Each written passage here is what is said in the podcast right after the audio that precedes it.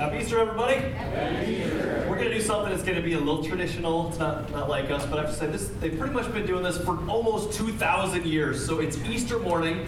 It's a big deal, right? And so typically the pastor or somebody up front would say, Christ is risen, and the people would respond, He is risen. Let me try it one more time. Christ is risen. He is risen indeed. Okay, that was a little weak. You might want to try that again, right? Christ is risen. He is risen indeed. Thank you. Woo. Yeah, kind of a big deal. So glad that you're here to celebrate with us today. I want to start out.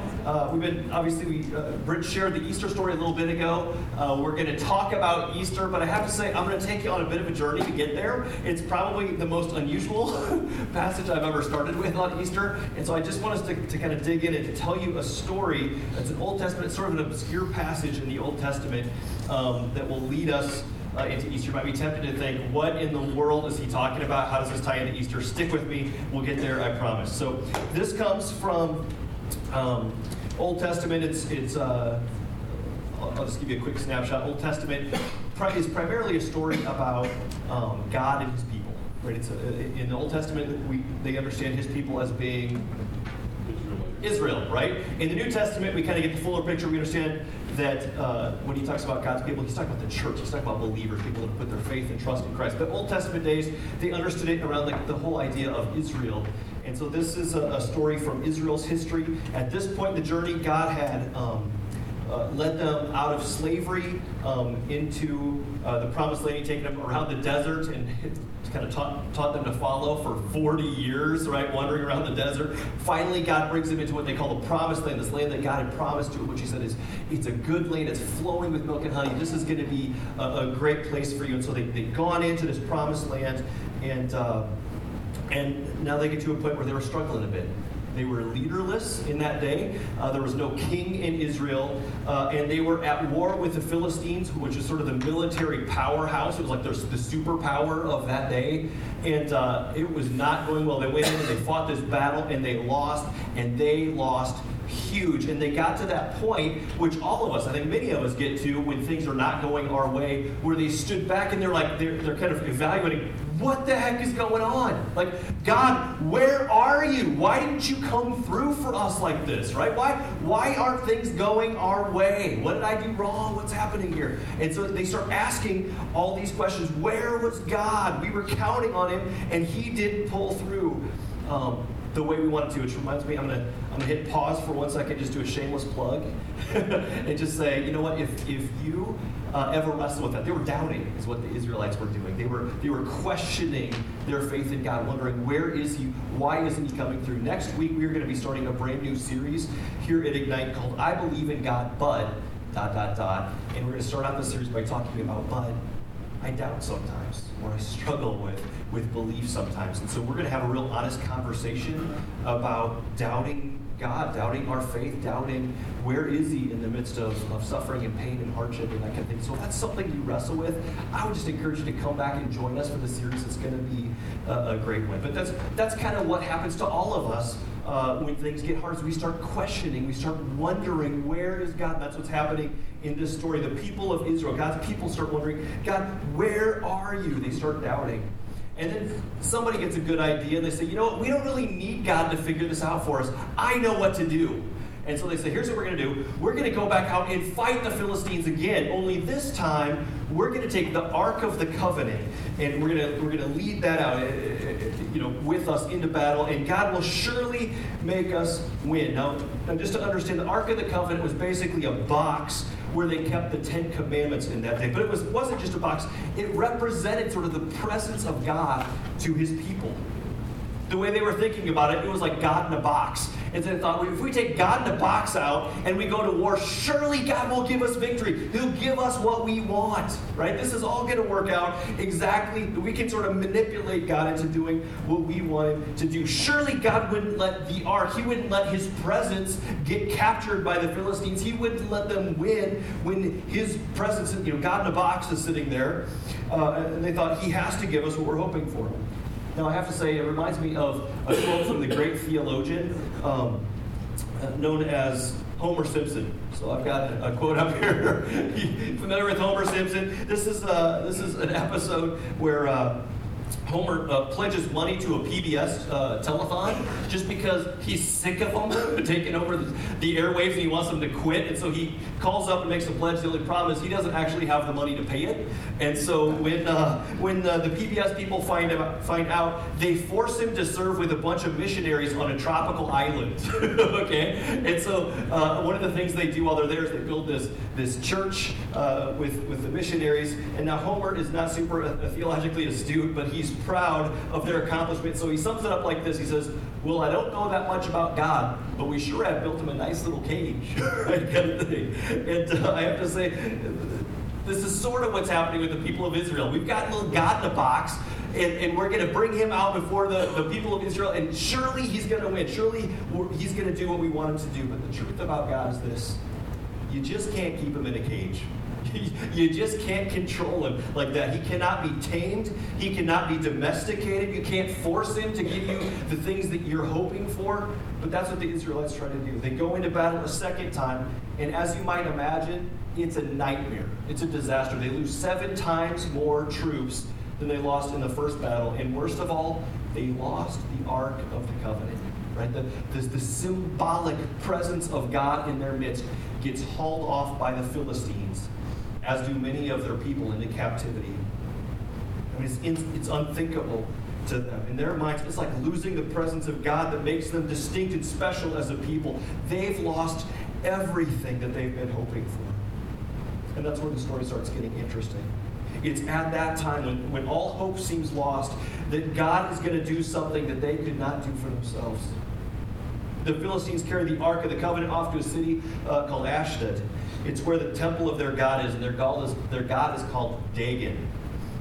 The priests take the ark, they put it inside their temple, next to a statue of Dagon, and all the Philistines cheer because they think Dagon has prevailed over Yahweh, the God of Israel. They have a big feast. There's drinking. They chant their favorite chants. They tell battle stories. They slap each other on the back. Right? Everything is great, and then they go home when it's nighttime.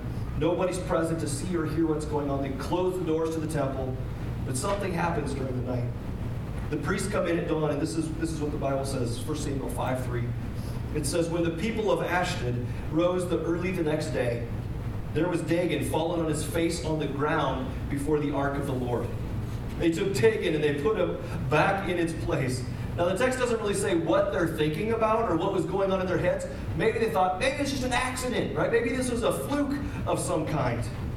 But it looks suspiciously as if Dagon has bowed down to worship the God of Israel, and they are astute enough to know that's not a good thing for their God. And so they pick the idol back up, they put it back, kind of brush the dust off the thing, and they set it back in its place. Like, let's not talk about this ever again, right? Like, let's just pretend this didn't happen. And so they go about day 2, right?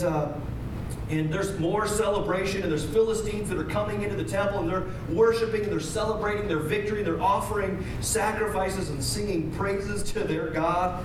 And that night, the priests turn off the lights, and they close the doors once again, and they go home.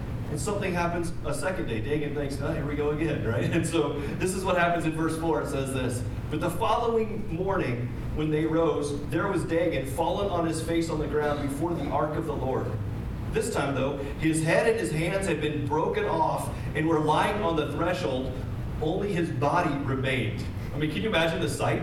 So the next morning they come in, the priest found that once again Dagon has fallen, he's on his face before the ark of the Lord, and not only that, but this time he's maimed, right? His arms, his head has all been taken off, all that's left is a stump there, bowing before the ark of the covenant. Would you love to know how the story ends? I would love to know what happened at that moment and what was going on in their heads, but the text doesn't really tell us that. All we do know is it's a 3-day story. The first day is a very dark day for the people of Israel. It looks like their God is defeated and the glory is gone. In fact, in that day, if you go on and you read, you find out that after they lose the battle, after the ark is captured, the priest of Israel, his name is Eli, he dies. His 2 sons die, and eventually his daughter-in-law dies. But his daughter-in-law is in childbirth in the midst of this, and when she hears how Israel has fallen, how they've been lost, how the Ark of the Covenant has been carried away, the visible presence of God, After she hears that it's been captured by the Philistines, what she says is she wants to name her son Ichabod, which is a strange name for us. But kabod, as one writer points out, is kind of the main word in the whole story. It's the Hebrew word for glory, and the I at the beginning means it's gone. Right? It's sort of like the difference between an atheist and a theist, right? The A makes it negative. So a theist is somebody that believes in God. An atheist is somebody that doesn't believe in God, right? It's that kind of a thing. It's the same thing with Ichabod. Kabod means glory. It's the presence. It's the greatness of our God. And Ik means the glory's gone. The glory is gone. Now what she's saying is this. What she's basically saying is this whole thing is a pipe dream. The whole thing is dead. The prophets, the writers of Scripture, they were all dead wrong. The heroes of the faith like Abraham and Moses, they were wrong. The dream is dead. There's no God. There's no Yahweh. There's no glory. Life doesn't mean anything. You're born, you die, that's it. Our son might as well know it from his earliest memories. Ichabod, the glory is gone forever. That's the first day. Is it a pretty happy day around the Israelite camp? Ichabod, it's over. It's done. It's a dark day. There is no hope, no glory. No one can understand why or why God seems to be absent. And some days are like that, aren't they? Some days are like that.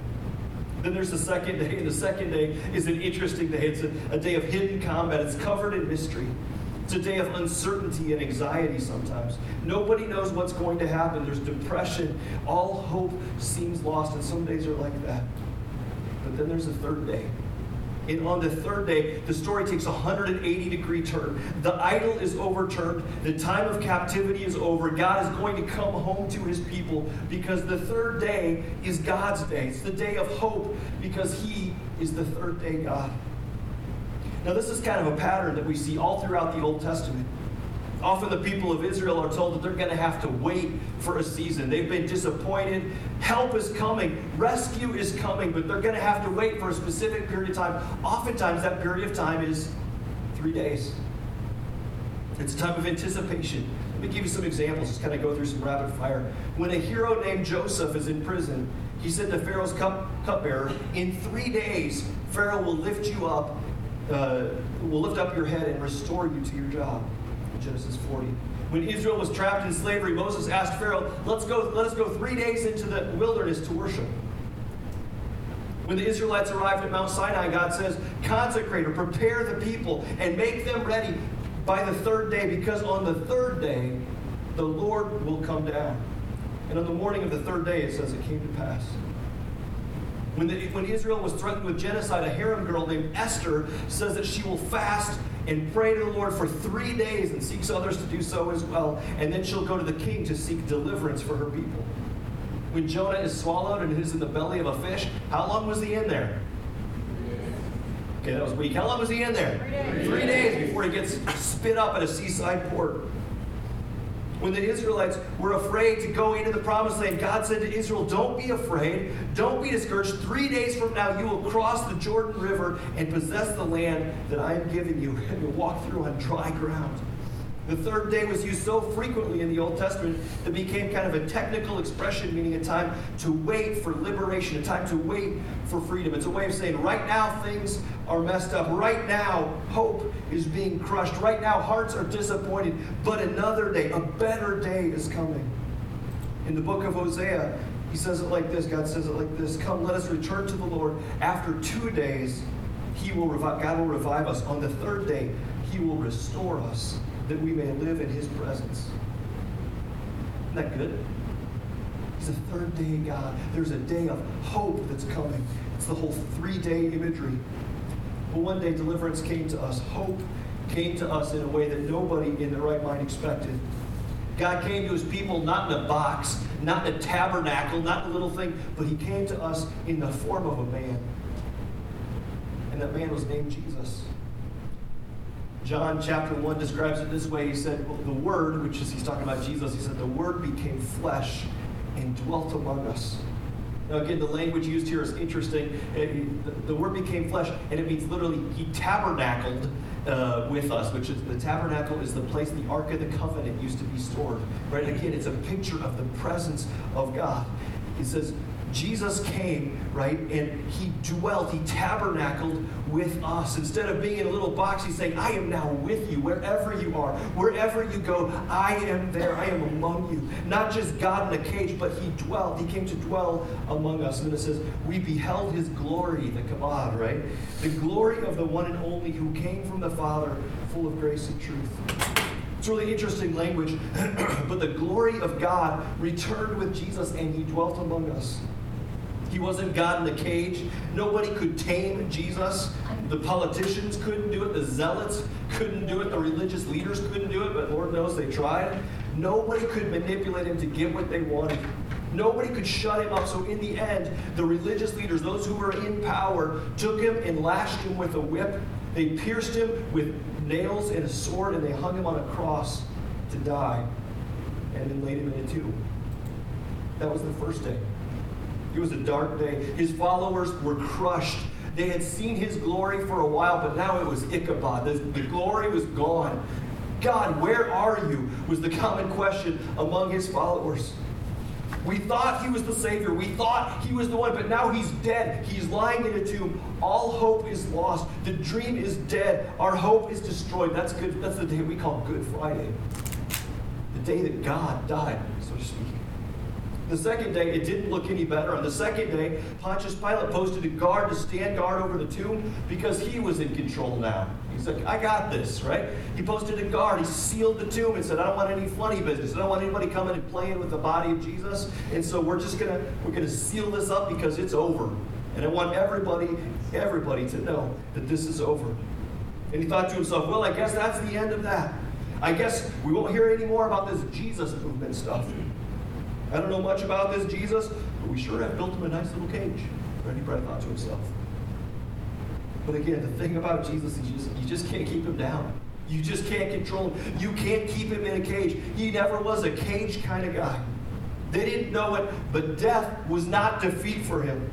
The Bible says that he died for our sins. He died to do what you and I could never do, even with our best efforts, even with our self-improvement efforts, even with trying to do better or to give enough or to go to church enough or to do all the right things. He did what you and I could never do. He set things right between God and us. He came to bring forgiveness to us, freedom from sin to us, to bring us back into a relationship with God. He was dying to death that by all rights, you and I should have died for our sins. That was the first day. And the second day wasn't much better. It was a disappointing day. But the story of Jesus is a three-day story, is it not? What we found out on the third day was that there is someone, and there was someone that we can hope in. That there is better news than anything that we could possibly be hoping for. Because of him, the third day came. One author I read this week said it this way: the third day is God's day. The third day is when prisoners of Pharaoh get set free. The third day is when people come to the mountain and the mountains shake and the rivers are parted and the people of God walk on dry ground into the promised land. The third day is the day when harem girls like Esther face down powerful giant kings. The third day is the day like the prophets like Jonah are dropped off at seaside ports by giant fish. The third day is the day that idols like Dagon come tumbling down and God starts coming home to his people. The third day is the day that stones get rolled away and crucified carpenters come back to life. You never know what God's going to do because God is the God of the third day. From that day on, the church has never been the same. His followers have never been the same. They started worshiping Jesus, formerly they'd been worshiping Jesus on the Sabbath, on Saturdays. But starting from that time forward, they started worshiping on Sunday, what they called the Lord's Day. We call it the Sunday, right? It's Jesus' Day. In Russian, it's called Resurrection Day every Sunday, right? Suddenly they started worshiping on a different day of the week because they're like, man, we are people of the third day, right? We are people that worship and remember a third day God, a God that death could not even keep him down. A God that can bust into any situation, can bust into any life and turn it around. He specializes in bringing dead things to life and to bringing hope to where there was none. we worship a third-day God. We're betting the farm on this one. You never know what God might do on the third day. Well, we are here today to celebrate and to worship and remember the third day, right? The first day is good. It's the day that Jesus died for our sin. The second day was dark, but the third day is what brings the whole thing into focus, right? The third day shows that Jesus is alive. It shows he has power over the grave. It shows that his promises are true. You can take him to the bank. He is faithful, and he is alive forevermore. He's a third-day God. And on that day, on that resurrection day, Christ's followers found hope and freedom and power and new life. Why? Because he was alive. He is alive. Because sin and death have been completely defeated and annihilated. Because he was alive. Because he was alive and would be with them always. Because nothing could possibly stop him, not even death. And that changed everything. And the same is true for us. Because of this resurrection, because of this third day for you and me, there's great freedom, and there's great power, and there's great hope. I'll hit each of these just real quick. Let's shine a light on these. The third day brings resurrection freedom, right? Freedom from guilt and sin. The Bible teaches us that Jesus Christ is our Redeemer. He's the one that came to buy us back and to set us free. He bought us by paying the penalty for our sins on the cross. And through his resurrection on the third day, he offers to completely forgive, to set free from sin anybody that would come and ask him. Well, set you free from your past. We talked about this on Good Friday. That's the point of Good Friday, where we talked about, man, because of the cross, there is freedom and forgiveness for your past. It doesn't matter how far you've wandered. It doesn't matter what you've done. It doesn't matter if you've been a pretty good little chap or if you've been super far from God. He loves you, and he's died to save you. He's died to free you from that sin and to bring you home. A couple of verses, right, to talk about that. John 34 through 36, Jesus is talking. He says, "Very truly I tell you, everybody who sins is a slave to sin. Now a slave has no permanent place in the family, but a son belongs to it forever. So if the son sets you free, you'll be free indeed." In Acts 13:38 puts it this way, "Therefore, my dear friends, I want you to know that through Jesus, the forgiveness of sins has been proclaimed to you. Through him, everyone who believes is set free from every sin." Is set free from every sin. There's freedom from your past. There's forgiveness for whatever lies in your past.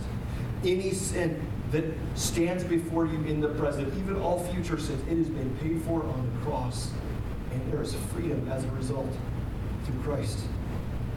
Secondly, the third day provides us with power to live a new life.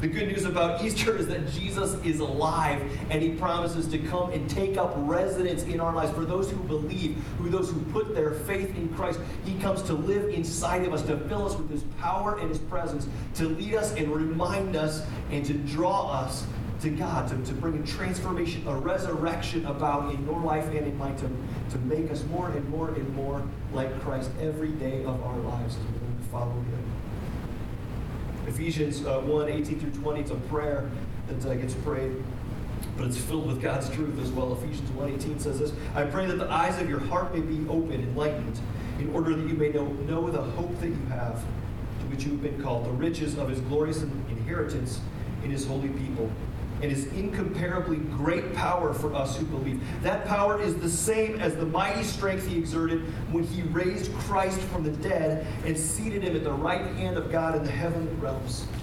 You kind of get what he's saying there? That same power that raised Christ from the dead is at work in you and lives inside of you if you are a follower of Jesus. So he's talking about the Holy Spirit that is there to shape you and to craft you and to form you more and more and more into the image of Jesus. Think about that. That power is available to you and me. That power is at work within us. John 14:16-19. I'm just going to read the last part here. But it says, "But you know him, for he lives with you and will be in you. I will not leave you as orphans. I will come to you. Before long, the world will not see me anymore, but you will see me because I live. You all also will live, Jesus says. That power is coming to take up residence in you. He's come to live in you. He's not going to leave you as orphans. You're not left on your own. He has a plan for you. He's trying to draw you close. He wants to bring about good plans and a good work, good power in your life to bring about Christ-likeness in you and through you. Friends, because of Easter, we can know his presence. God offers us to bring us back into relationship with him. He wants to do life with us, and he wants us to experience his transforming power in our lives. And that takes us to the third one, which is the third day gives us hope for today and tomorrow. And actually, all of these should give us, if we understand them, all of these are hope-saturated points, right? He came to give us hope for life, for today and for tomorrow. First, we can have tremendous hope for this life, knowing that God cares, knowing that he's with us. We read this on Good Friday, but Romans 8 puts it this way. What then shall we say in response to these things? If God is for us, who can be against us, right? If God is for us, who can be against us? He who did not spare his own son, but gave him up for us all, how will he not also, along with him, graciously give us all things? He's saying, are you kidding me? If God loves you this much, if he is for you that much, if he lives inside of you, what could possibly happen, right? What could happen? If God is for us, who could be against us? He will graciously pour out his good plans on you. He can give us tremendous hope that there is nothing that we can face that this third day God can't bust in and do in our lives. There's nothing that is insurmountable, nothing that his will and his power can accomplish. Second thing is it's also hope for eternal life, right? It's hope for life in this life, but also the life for all eternity. Titus puts it this way. But when the kindness and love of God our Savior appeared, he saved us, not because of any righteous things we had done, but because of his own mercy and grace. He saved us through the washing of rebirth and the renewal by his Spirit, who he poured out on us generously through Jesus Christ our Savior, so that, having been justified by grace, we might become heirs, having the hope of eternal life. Friends, you and I can have great confidence and hope because of Easter, that if we put our faith and trust in Christ, death is not the end. You and I will spend eternity with him in heaven forever. He proved it, right? He's the only one that has power over the grave. He's the only one that has died and come back to tell us about it, right? He's the one that said, hey, look, I have gone there. I have conquered sin. I have conquered death. And now I offer life to you. Come and accept it, if you'll come and receive it, if you'll come and step into it. John 17:3 says this, and this is the way to have eternal life, to know you, the only true God, and Jesus Christ, the one you sent to earth. Friends, Easter is huge. Because of Easter, there is freedom for our sin and guilt and shame. There's freedom from our fear of death. Because of Easter, there is power available to us, power for this life, power to change, power to live the life that we were made for, that we were born for. And because of Easter, there is real and confident hope, both for the here and now and for our eternities. It's all available to any person on the planet. It's available to you today if you'll receive it, if you'll put your faith and trust in Christ. One day, Jesus died for our sins. And he was raised to life on the third day. And he now offers to bring that third day power back into our lives, that third day hope into our lives, that third day freedom into our lives. But it's all hinged on, it's all dependent on our willingness to receive it from him and to turn our lives over to him and to be lived in him and with him. Ephesians 2:8-9 reminds us that it's by grace that we've been saved through faith. Not by works, so that nobody can boast. It's the gift of God given to you, but we receive it by faith. By faith means literally an active step of trust. It's a surrendering of our lives to him. It's a calling out, a crying out in our soul saying, Jesus, I need you. Would you come and would you forgive me? And would you lead me? And would you be my God? I'm all in. I am yours. I need you, Jesus. Would you come and be my God? Would you come and be my Savior? Would you come and bring about a resurrection in me?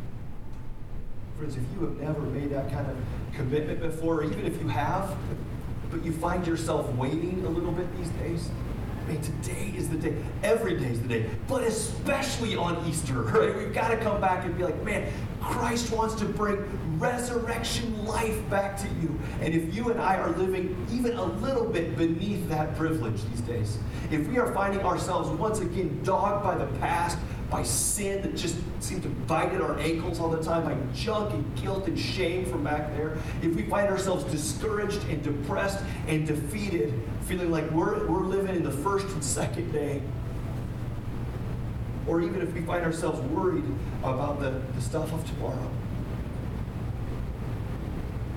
whatever your reality, then I think God is crying out to you today that He is a third-day God, that He has good plans for you. He wants to come and bring hope and new life and resurrection power into your life and into life today.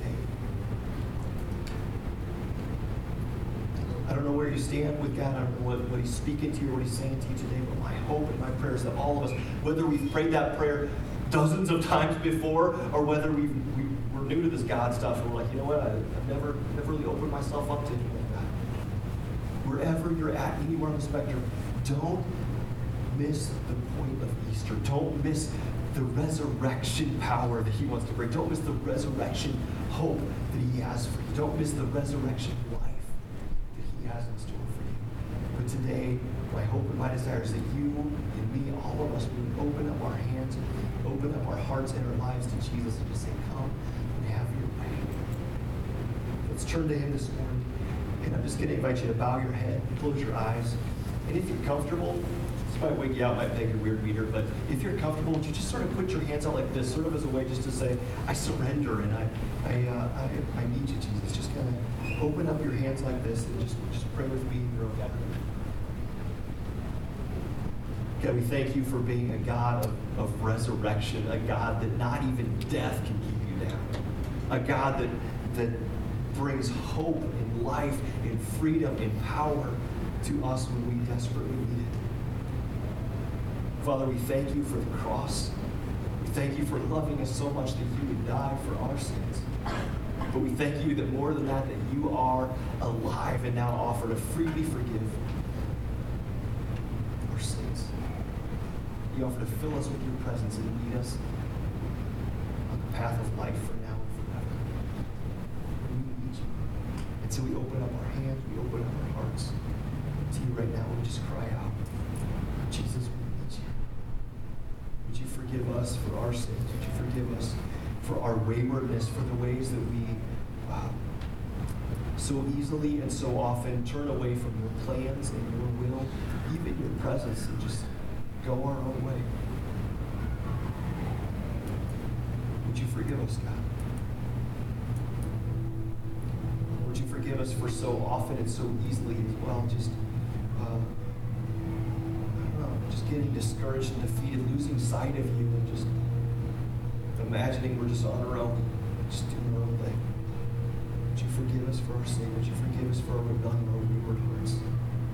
Would you come and live inside of us, come and take up residency in us? God, lead us and guide us. Be our God. We need you. We want you to come and live your life in us. Come and bring about a resurrection in our hearts, God, in our souls.